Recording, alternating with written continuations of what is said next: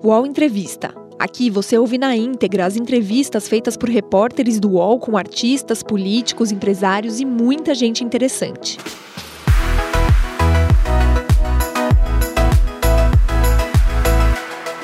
Boa tarde, eu sou Thales Faria, colunista do UOL, e vamos hoje entrevistar o ministro Gilmar Mendes, do Supremo Tribunal Federal. Ministro, boa tarde, como vai o senhor? Boa tarde, Thales, um prazer estar com vocês. Ministro, eu sei que no, na última sessão do Supremo, o senhor já fez uma, uma já discorreu bastante sobre essas, esses vazamentos da, das conversas entre Moro e os procuradores da Lava Jato, mas eu queria que o senhor fizesse um balanço das suas conclusões para o nosso internauta que, porventura, não tenha assistido as suas, a sua fala na, no Supremo. Thales, acho que como vocês da imprensa, eu também estou bastante chocado com aquilo que já veio do Intercept e agora a chamada Vaza Jato e agora esses novos fatos que constam desses arquivos que foram apreendidos pela Polícia Federal. O que, que resulta disso, na minha visão, é de que havia uma estreita cooperação entre os procuradores e o juiz Moro, que era algo mais do que um relacionamento meramente profissional. Vou dar alguns exemplos para que isto fique bem claro. É, Moro cobra de Dallagnol é, uma denúncia consistente é, contra Lula. E depois Dallagnol diz o que, que vai fazer nesta denúncia. Essa é uma conversa, eu acho que três ou quatro meses antes. Moro reclama que a Procuradoria está fazendo este ou aquele acordo e diz que tem interesse neste ou naquele encaminhamento. Reclama-se também para que a apelação que vão fazer de uma dada decisão seja submetida a ele. Veja, tudo isto é novíssimo no Estado de Direito. Tanto é que os próprios procuradores brincam diante das decisões que são tomadas. Eles, como vocês sabem, chamam o Moro de russo, não sei por que razão. E eles inventaram, então, dizendo tudo isso é válido no CPP da Rússia. É, ironias à parte, trazendo a coisa para a seriedade devida, é disso que se trata. É, era, na verdade, uma, vamos dizer assim, é, um ensaio de julgamento. Tudo já estava previamente combinado entre juízes e procuradores. Isto é muito sério e precisa ser tratado com a seriedade devida. Eu não sei como o sistema judicial brasileiro vai lidar com isto, mas todos nós estamos sendo chamados à responsabilidade. Acredito que o STJ, que administra a Justiça Federal através do Conselho da Justiça Federal, tem que chamar os seus juízes e olhar tudo isto, porque isto ocorreu sob as vistas do TRF da quarta região, sob as vistas do STJ. Eventualmente, nós validamos isso no Supremo Tribunal Federal. É, sem dúvida nenhuma, a maior crise do aparato judicial do Brasil. Um jornalista uh, escreveu no New York Times, disse que talvez de um maior combate à corrupção, um case de maior combate à corrupção do mundo, se tornou no maior escândalo judicial da humanidade. Então nós temos que olhar isso com muita seriedade. Eu estou interessado a esta altura em como essa história vai acabar. Porque, de fato, tem que haver reformulações para que isso não mais se repita. Eu só diria que tem que haver punições, porque a lei é, permite até que se diga que se anule o, o julgamento do Lula por ter sido é, pela, pela postura do Moro, etc. Mas parece que não permite é, a punição das pessoas, do, do, do Moro, de quem cometeu esse tipo de arbitrariedade. Né? Eu tenho a impressão que isso terá que ser examinado. Acho que um primeiro movimento foi feito agora pelo presidente do STJ, e hoje os fatos também confirmam a gravidade disto. Veja você que foi é, anunciado que eles perseguiriam ministros do STJ. e comemoram a punição do Marcelo Navarro, a abertura de um inquérito. E isto era para quê?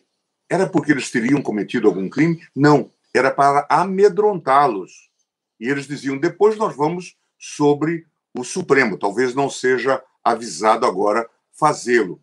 Veja, tudo isto rima com um pensamento e uma prática totalitárias. O que, que nós fizemos de errado para produzirmos esse grupelho totalitário de Curitiba? Como que nós aplicamos o direito para produzirmos esta coisa que faz inveja ao modelo soviético, que faz inveja à Stasi? Então, a mim me parece que o STJ tem que assumir desde logo suas responsabilidades, talvez pedir a abertura de um inquérito no seu âmbito para fazer uma ampla investigação. Porque a Justiça Federal, de certa forma, é partícipe e cúmplice desse estado de coisas. Então, ele tem que investigar e talvez auto-investigar-se. Eu só diria que tem que haver punições, então. Isso terá que ser examinado, porque virá a discussão sobre prova ilícita. Veja que, pois é. na, naquelas dez medidas, você se lembra, os procuradores de Curitiba e Moro defendiam o uso de prova ilícita para punição. E agora? O que dizer? não é? é? Mas é possível que algumas provas que lá estejam, que não devam ser utilizadas, possam vir por outro meio. Então, isso precisa primeiro ser investigado. Certo. É, lá na, na, naquele, naquele material, foi se viu uma festa que eles fizeram quando é, se permitiu, não se permitiu que o Lula assumisse a Lava Jato depois do assumisse o ministério depois do vazamento daquela conversa da Dilma. O senhor é, acha que a, a, a, decisão hoje seria diferente? Não sei, é, é, nós somos nós em nossas circunstâncias, já dizia Ortega y Gasset. Ali o que se viu, e, e ali já se via um governo é, em escombros, o governo da presidente Dilma, o que se vê é uma conversa que Moro revelou, e depois se verificou que se revelou ilegitimamente, o ministro Teori cancelou, mas os interlocutores confirmaram em que a presidente Dilma é, avisava o Lula de que ele já tinha o termo de posse, portanto, que ele já era ministro. E aí vem toda aquela história que vocês já publicaram, aquele diálogo do famoso é, que era Messias, e, e tudo mais. Então, tudo indicava, e foi essa a premissa de que parti, de que havia um tipo de fraude para ludibriar o inquérito. Não se tratava de prisão é, nem nada, mas para ludibriar o inquérito. E hoje se diz, inclusive, que havia muito mais conversas que eles eliminaram. Eles decidiram vazar uma conversa específica dentro desse chamado Código do Processo Penal da Rússia.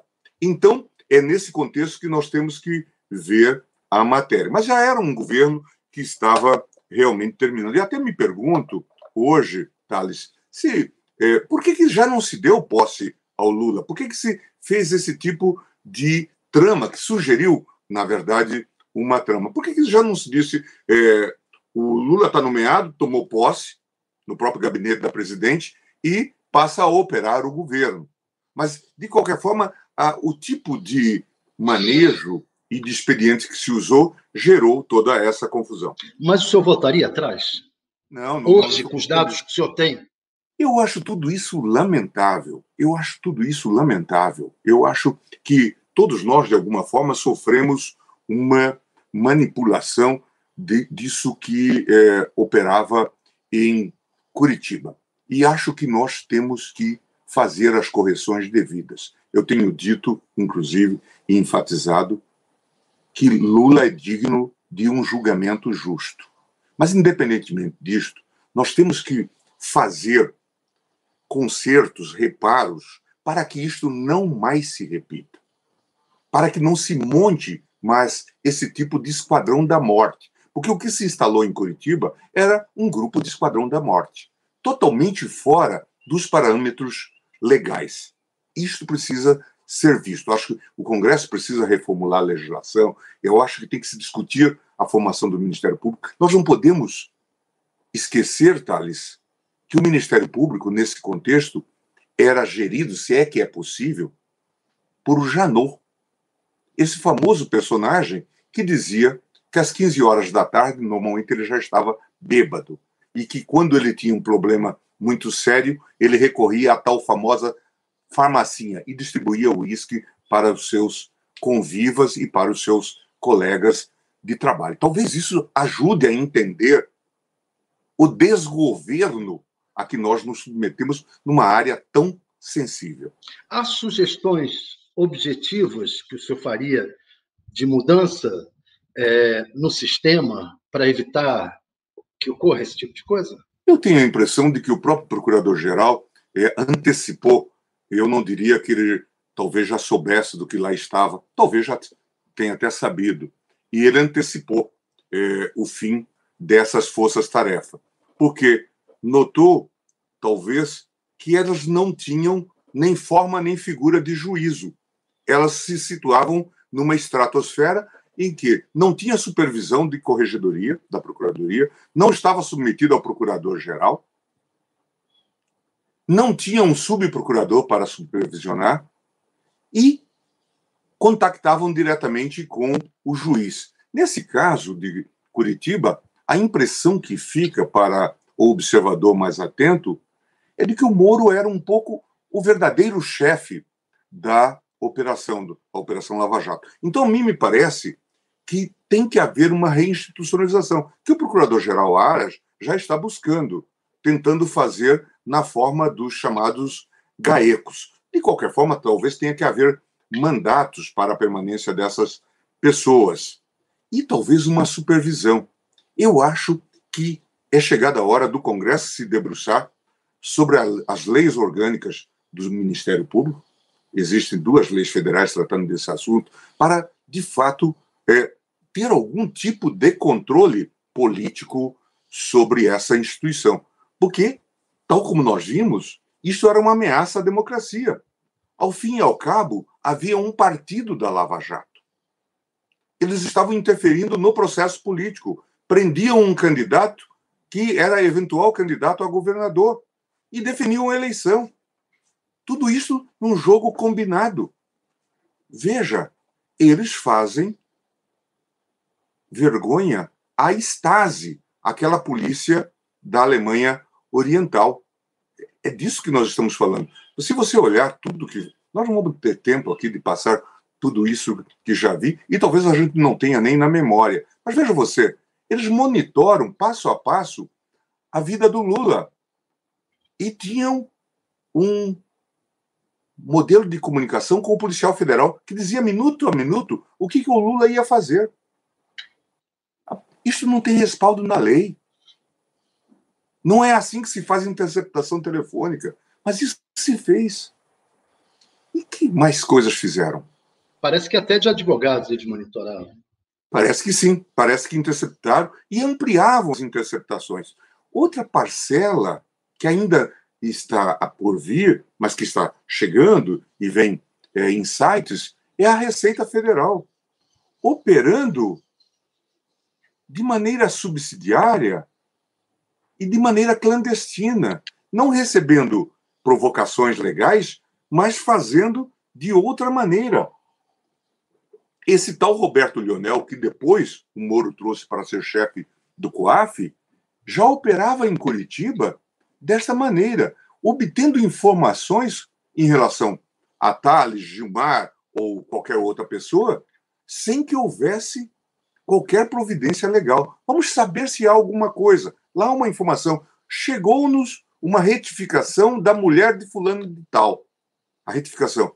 Vocês querem ver? Vocês querem olhar? Quer dizer, veja, nós montamos um estado policial. Isso precisa ser olhado, porque a pergunta que eu faço, o que que nós fizemos para permitir que se chegasse a este ponto. Que curso nós estamos dando? Essa gente não aprende isso na faculdade.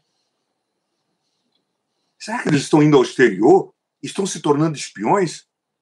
Veja, também a cooperação internacional era feita fora dos autos, fora da, dos circuitos de Itamaraty e Ministério da Justiça. Tudo isso. Há é essa possibilidade? A sua não, opinião, mas, há essa possibilidade? Veja, não, claro que não. Mas já veja, o, o procurador da Suíça, esse Lenz, passando informações, antecipando informações para Curitiba. Isto certamente vai dar uma grande confusão. Vai causar grandes problemas. Mas como que nós chegamos a isso? Qual, qual foi o tipo de estímulo? Por que nós ficamos de mãos atadas diante de tudo isso? Agora, o senhor falou do Lula, que houve uma. que o Lula tem direito a um julgamento justo. O senhor acha que é, isso interferiu na possibilidade de Lula ser candidato?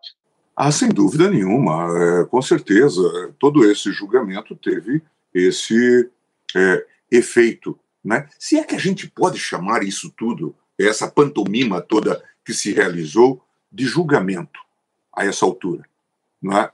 Diante de todos esses antecedentes, de tudo isso que se fez, na verdade, era um julgamento cujo resultado já se sabia a priori. Então, a mim me parece que isso tem que ser olhado com muita cautela, não só em relação ao Lula, mas em relação a todas as outras pessoas que eventualmente sofreram esse tipo de julgamento. Há uma passagem lá, que foi publicada, acho que recentemente pelo Conjur, em que se fala, talvez, de Bendini, em que se diz, por exemplo, que agora se anuncia que ele será transferido para um presídio, que teria condições precárias. E aí o Deltan Delagnol brinca dizendo que eh, Bendini já se dispôs a cooperar. Diz, a transferência é muito efetiva. E Moro pediu para aguardarmos a transferência. Veja, todo jogo combinado o que, que isso significa? Ah, vamos mandar um sujeito para um presídio de péssimas condições porque ele vai cooperar. Isso tem nome e nós vivemos isso na ditadura militar. Isso se chama o quê? Tortura. É permitido isto? A nossa legislação permite isso? Quer dizer, usaram a prisão provisória e as más condições dos presídios para obterem delação. Qual é o valor dessas delações nesses contextos? E há muitos depoimentos em que Moro orienta. Fulano de Tal vai falar amanhã. Veja se ele se limita a este e estes pontos. Acho que em relação ao AS. Veja, como eu disse naquele meu pronunciamento, Thales, ou nós estamos diante de hackers que são ficcionistas e eles merecem o Nobel de literatura, ou nós estamos diante de fatos de uma gravidade cuja solução eu ainda não antevejo. Mas é preciso que a Procuradoria se mova. Eu fui muito duro com a procuradora, que tentava discutir questões de competência. Eu disse a ela: cuidado, porque a sua casa está pegando fogo. Vocês estão ameaçados. Se vocês não derem solução adequada para esse assunto, a Procuradoria-Geral, como instituição, vai desaparecer porque ela perdeu toda a credibilidade. Então, são urgentes as medidas, também em relação à Justiça Federal. É preciso que o Conselho da Justiça Federal haja rapidamente e comece a ouvir essas pessoas e entender o que ocorreu no Brasil nesse período. Mas então, se o senhor é, admite que interferiu na possibilidade de Lula ser candidato, interferiu é, nessa na eleição do presidente Bolsonaro. Sem dúvida, isso ocorreu. Eu já disse, mas isso não tem nada a ver com o governo Bolsonaro hoje, mas eu já disse, é. o lavajatismo que envolve essas ações e envolve a participação de vocês da mídia, porque sem esse conúbio entre a mídia e essa, esses atores não teria ocorrido isso. Certamente a mídia sabia. A mídia era alimentada por essas informações. Eu ouvi da procuradora-geral Raquel que o doutor Janot tinha na, na procuradoria alguma coisa como 12 jornalistas para vazar informações. Portanto, isso criava um tipo de fidelidade.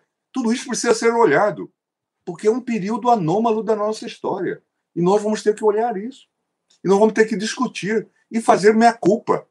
Mas é fundamental. Qual a culpa? As... Perdão. É fundamental que as instituições discutam isso com essa abertura, porque esses fatos estão nos dando uma segunda chance. Isso é muito raro. Eu concordo plenamente. Acho que houve uma parcela da mídia que é, agiu em colúrio e tem que.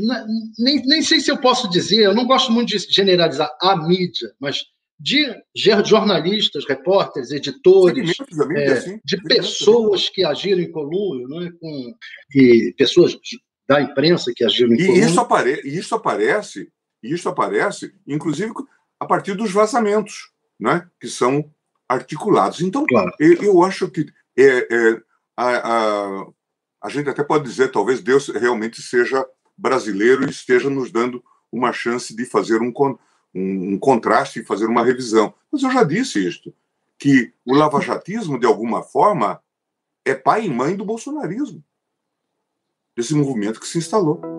O Entrevista volta já.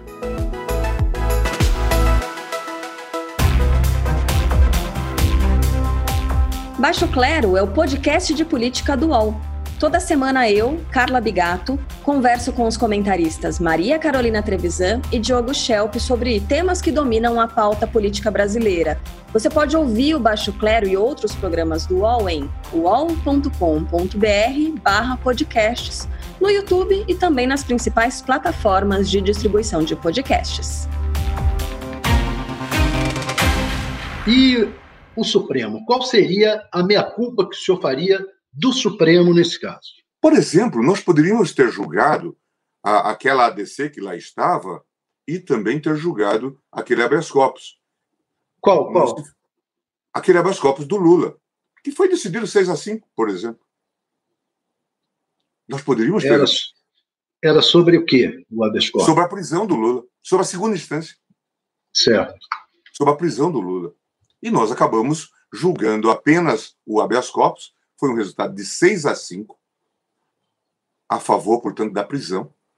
Entenderam que a segunda instância se mantinha e não julgamos o ADC. Sabedores nós que a posição da ministra Rosa, ela disse no habeas corpus eu vou manter essa posição, mas se for julgada a ADC, a ação declaratória, que era uma ação que a OAB tinha movido, no, eu vou julgar num outro entendimento. Então, acabamos legitimando esse tipo de situação. Mas é claro que cada um partiu de premissa diferente. Não se sabia disso tudo, né, que nós tínhamos esses porões todos que eram fétidos. Né? Então, não vamos aqui uh, buscar uh, culpados. Eu estou com a consciência absolutamente tranquila.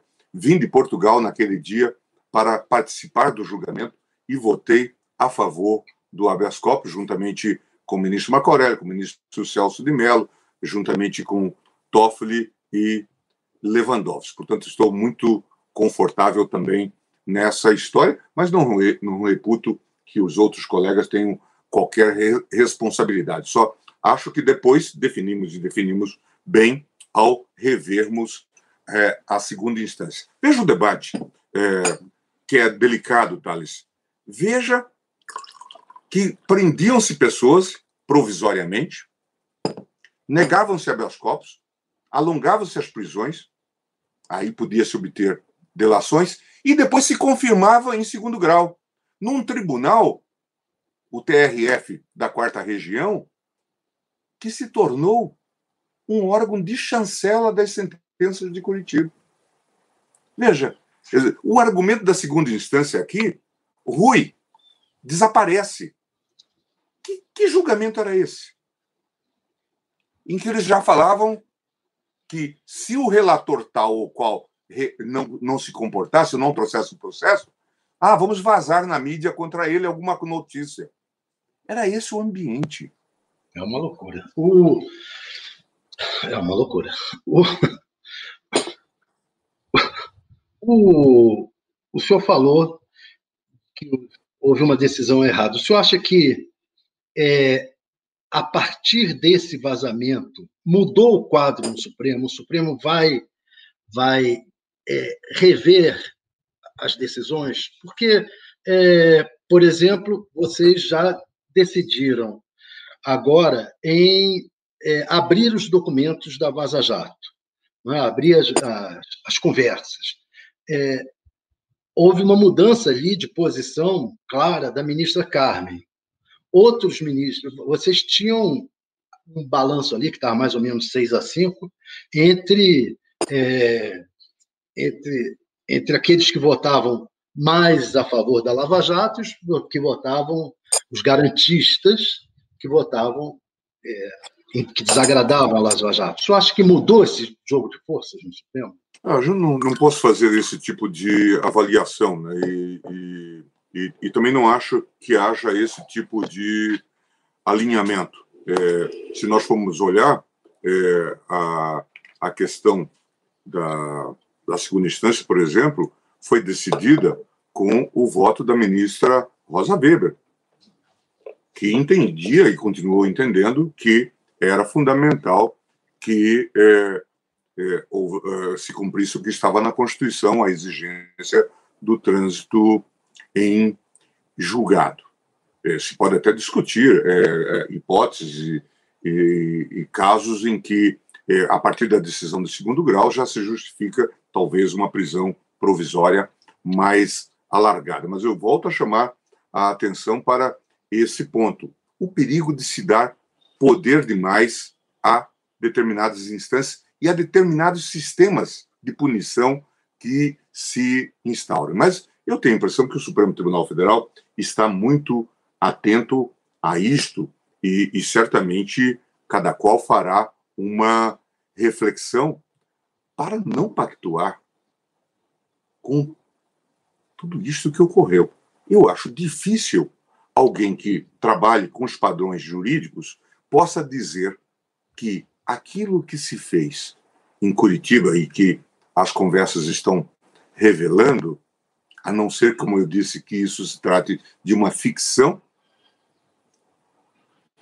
tem compatibilidade com a, os cânones do Estado de Direito, com qualquer ideia de julgamento justo, de juiz natural imparcial. Eu duvido.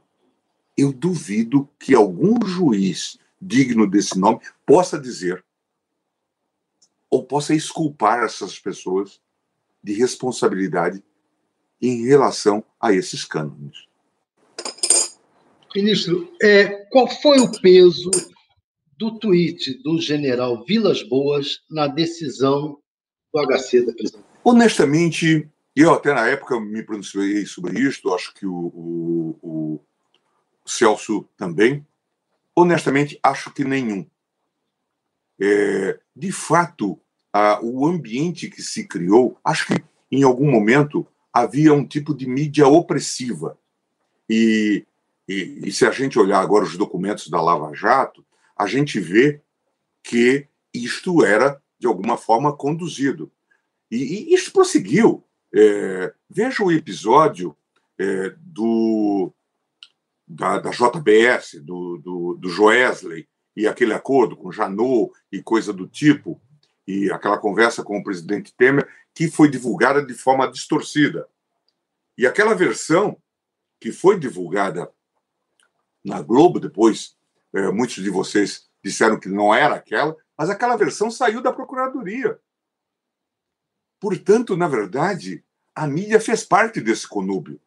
E isso, obviamente, exercia uma pressão sobre o tribunal. Se vocês forem olhar, por exemplo, o debate que nós travamos sobre a homologação do acordo do Janot Joesley, eu disse ao tribunal que não se poderia fazer isso. Porque se o Joesley tinha corrompido tantas pessoas como ele dizia ter corrompido, ele era chefe de quadrilha. Logo, ele não poderia receber a indulgência plena.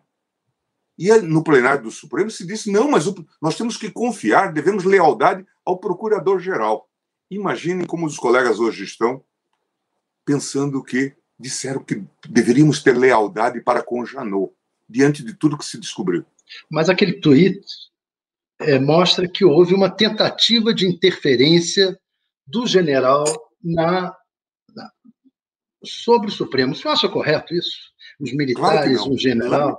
Lamentável a todos os títulos. E se ele fez isto é, com essa intenção, e agora diz, inclusive, com apoio do alto comando, é uma leitura extravagante que não encontra albergue no texto constitucional.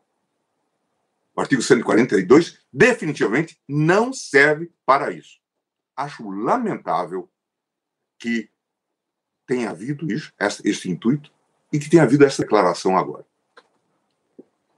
Perfeito. Bem, é, a imprensa, o senhor acha que pode ser feito é, alguma coisa além de uma autocrítica? Porque é, há uma discussão sobre é, controle da imprensa, esse tipo de coisa. Aí o senhor é contra, não? De jeito nenhum, de jeito nenhum, não. Não acho, não acho que, que, que, que se possa, a partir daí, tentar introduzir qualquer controle de mídia, nada disto. O que eu acho é que numa sociedade pluralista, a gente não pode ter é, essa unanimidade que se construiu num dado momento. Era preciso que houvesse é, autocrítica. Vocês mesmos fizeram isso no episódio Temer lá, vocês logo saíram, muitos de vocês saíram criticando aquela versão que deveria ser a versão oficial, que foi bancada pela, pela Globo e pelo Janot. Então, mu muitos jornalistas, inclusive da Globo, começaram a fazer crítica e autocrítica em relação àquela versão que foi amplamente divulgada. E, claro, aí certamente houve erros, atropelos, essa homologação desse acordo. Acho que nós também, no Supremo Tribunal Federal, é, cometemos erros de termos referendado ah, é, pedidos e decisões como essas feitas pelo Janot, que acabaram tendo uma influência decisiva nos destinos políticos do Brasil. Mas essa é, essa mudança, essa, essa, essa força que teve a Lava Jato, que teve o Moro, isso não nasceu um pouco lá, é, já no julgamento do mensalão? Não houve uma certa heterodoxia do Supremo já no julgamento do mensalão? Não, não vejo. Um massacre não, não midiático vejo. também? Não, não, não vejo. Não vejo. Só não vê relação nenhuma. Não, não vejo e, e não, não, não vejo, não vejo que tenha havido é, heterodoxia. Veja que inclusive o tribunal é, depois aceitou embargos infringentes, fez revisões. O papel que se tem que destacar sempre do ministro Lewandowski como revisor nesse processo e que fez um grande contraponto ao, ao ministro Joaquim Barbosa e que permitiu, então, que muitas vezes a posição dele saísse vitoriosa em relação à posição do relator. Não foi um caso, foram vários casos em várias oportunidades. Agora, claro, já havia essa discussão. Eu disse isso porque no mensalão, no mensalão não havia a, assinatura de documentos em, em alguns casos, é, dando a culpa a, a, sei lá, ao Zé Dirceu, não houve uma assinatura do Zé Dirceu, assim como no caso do, do, do triplex, também não há nenhuma assinatura do Lula e o Lula foi condenado sem essas sem assinatura de nada. Não, dizer, situações, é, é, eu acho que são situações diferentes. É, o, o, o, caso do Zé Disseu é saber é, quem eventualmente articulou esse tipo de pagamento. Essa era a discussão e ele era o articulador político do governo. E aí havia provas testemunhais e que foram consideradas como, como é, relevantes. É, o debate sobre o triplex eu não vou entrar agora, porque daqui a pouco nós vamos estar discutindo isto no, na, na, na segunda turma.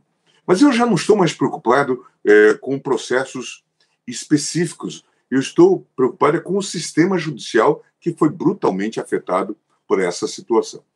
É, mas quando eu falo isso, é justamente por causa do sistema judicial. Você teve o caso do triplex e o caso, é, mesmo o caso do sítio de Atibaia, que, isso que é, não existe assim, o Lula é o dono. O Lula ficava o tempo inteiro dizendo assim: quero que provem que eu sou o dono desse triplex. Ele foi condenado como o dono desse triplex. Né? É, e, aqui, aqui, se você quiser, tem mais problemas. É, tem toda uma discussão sobre a própria competência da vara de Curitiba, uma vez que a vara de Curitiba seria competente apenas para casos que dissessem respeito à corrupção na Petrobras. E ela foi ganhando uma competência universal. e foi ampliando. Como de resto, é um, é um cacoete que ocorre com, e acho que nós temos que corrigir, com essas outras varas, a sétima vara do, do, do, do Rio de Janeiro, que hoje não está sob boa luz, né? se fala, há muitas histórias em torno desta vara, do juiz Bretas, mas que também se tornou uma vara super competente. Né? Então, acho que uma das correções que tem que se fazer em relação a essas varas de lavagem, né? evitando esse modelo de super juiz que produziu isso que nós vimos. O caso, é, o senhor falou também de delações é, e das torturas nas delações e vazamentos de delações. Houve o vazamento do, da delação do Palocci. É, o senhor diria que esse vazamento foi decisivo para a, a, a eleição de 2018? Que foi feito é pelo Moro dizer, pouco antes. É difícil dizer isso, na, na, é, Thales? É, muito, é o famoso if in the history, né? é, o, é o C na, na história. Né? É, mas, é, de, mas, de fato, mostra uma heterodoxia na prática. Depois, a opção que o Moro faz por servir ao governo Bolsonaro, traduz, de fato, um tipo de é, adesão, né? Um, um, tipo de participação e de cooperação. Vamos ajudar este lado e prejudicar aquele, o que não é papel de juiz nenhum. Então, me parece que isso acabou sendo objeto de glosa. Nós mesmos lá no, no Supremo Tribunal Federal já tivemos oportunidade, por exemplo, de mandar até retirar essa delação do Palocci dos Altos e, e, na segunda turma já houve decisão nesse sentido. E, mas é, é uma decisão típica desse modelo de politização da justiça, né, desse aparelho de Curitiba. Eu estaria errado se eu dissesse que hoje a tendência é, há uma boa possibilidade de anulação dos julgamentos do Moro? Não sei. É, acho que tudo terá que ser examinado caso a caso. Eu costumo já começar a olhar as coisas é, para um futuro mais ou menos é, mais adiante e penso que nós devemos examinar o que fazer com esse embrólio, o que, que nós temos que fazer para evitar que esse modelo se repita. Aquela ideia de fuga para frente. O que, que nós podemos fazer no judiciário para não permitir mais que um grupo de três locados monte um sistema como esse? Então, é disso que se cuida. A esta altura, nos casos nós vamos dar solução. Nós vamos certamente enfrentar, virão aqui o acular as impugnações e nós vamos questionar. Mas, de qualquer forma, a justiça brasileira, a justiça penal brasileira, a da Justiça Federal, ela está em escombros. O que está se revelando é algo extremamente grave e que exige reparos imediatos. O senhor citou o caso do Rio de Janeiro, é, problema é, institucional que existe. Como fazer para o Marcelo Bretas não virar o Moro? Ou se já não é? Acho que já nem é e nem será. Mas há muitas nuvens né, que falam do que está ocorrendo no Rio de Janeiro. Agora, mais recentemente, os juízes do Tribunal Regional Federal começam a se dar por suspeitos e dizendo que não tem mais condições de julgar como eles faziam. E fica toda essa névoa. Recentemente, o STJ requisitou, a pedido de um advogado assim chamado Nitalmar, que operaria as delações lá no Rio de Janeiro. Em suma, há muitas névoas em torno disso e é preciso que isso seja, desde logo, esclarecido. Ministros, estamos chegando ao final do nosso tempo. É, eu queria agradecer muito a sua entrevista, acho que foi muito esclarecedora. E há alguma coisa mais que o senhor acha que deva colocar? Não? Thales, eu só queria agradecer a oportunidade e acho que é, todos nós temos que fazer essa reflexão e essa autocrítica, e eu tenho concitado a mídia a fazer essa autocrítica. Lamento que tenha ocorrido isso que ocorreu, que nos 30 anos da Constituição de 88 nós tenhamos é, montado esse sistema, que é realmente, como eu disse, é digno da Stasi alemã, é, realmente é um modelo totalitário, mas isso não se fez sem uma boa cooperação da mídia. Muito obrigado, ministro. Muito obrigado aos internautas que nos acompanharam. Um abraço a todos. O UOL Entrevista e outros podcasts do UOL estão disponíveis em uol.com.br/podcast. Os programas também são publicados no YouTube, Spotify, Apple Podcasts, Google Podcasts e outras plataformas de distribuição de áudio.